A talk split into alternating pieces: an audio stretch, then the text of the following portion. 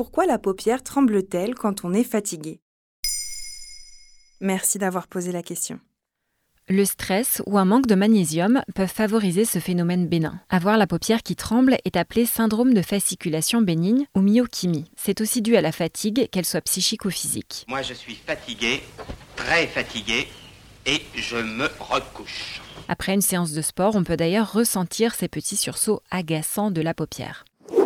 Cette contraction involontaire du muscle orbiculaire de la paupière, qui sert à fermer et ouvrir l'œil, est un message corporel qui généralement invite à ralentir le rythme, réduire son anxiété ou la consommation de substances stimulantes comme le café, l'alcool ou encore à mieux se reposer. Car un sommeil de mauvaise qualité et ou un temps d'exposition aux écrans trop important, associé à toutes sortes de préoccupations, en sont généralement la cause.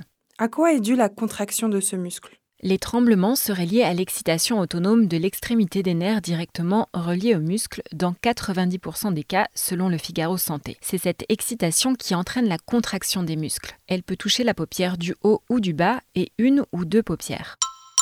Outre un état de fatigue générale, une fatigue oculaire peut également causer ces tressautements. Il s'agit d'une sursollicitation des yeux qui peut provoquer d'autres symptômes comme une baisse de l'acuité visuelle, une vision qui se brouille, des yeux rouges, irrités ou secs, des sensations de brûlure ou de picotement dans les yeux ou encore des maux de tête. Est-ce qu'on peut faire quelque chose pour éviter ça?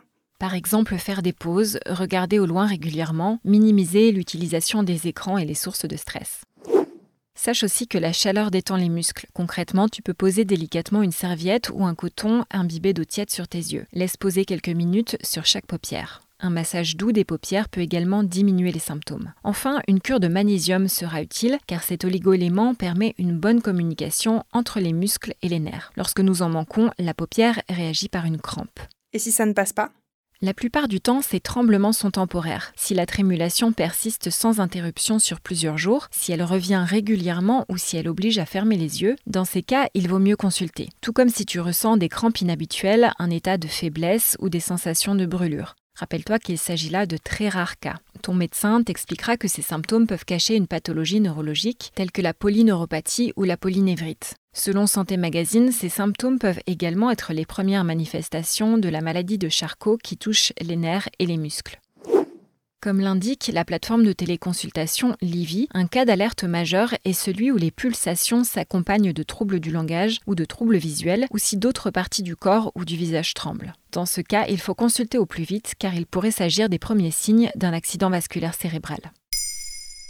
Maintenant, vous savez un épisode écrit et réalisé par Émilie Drujon. Ce podcast est disponible sur toutes les plateformes audio et si cet épisode vous a plu, n'hésitez pas à laisser des commentaires ou des étoiles sur vos applis de podcast préférés.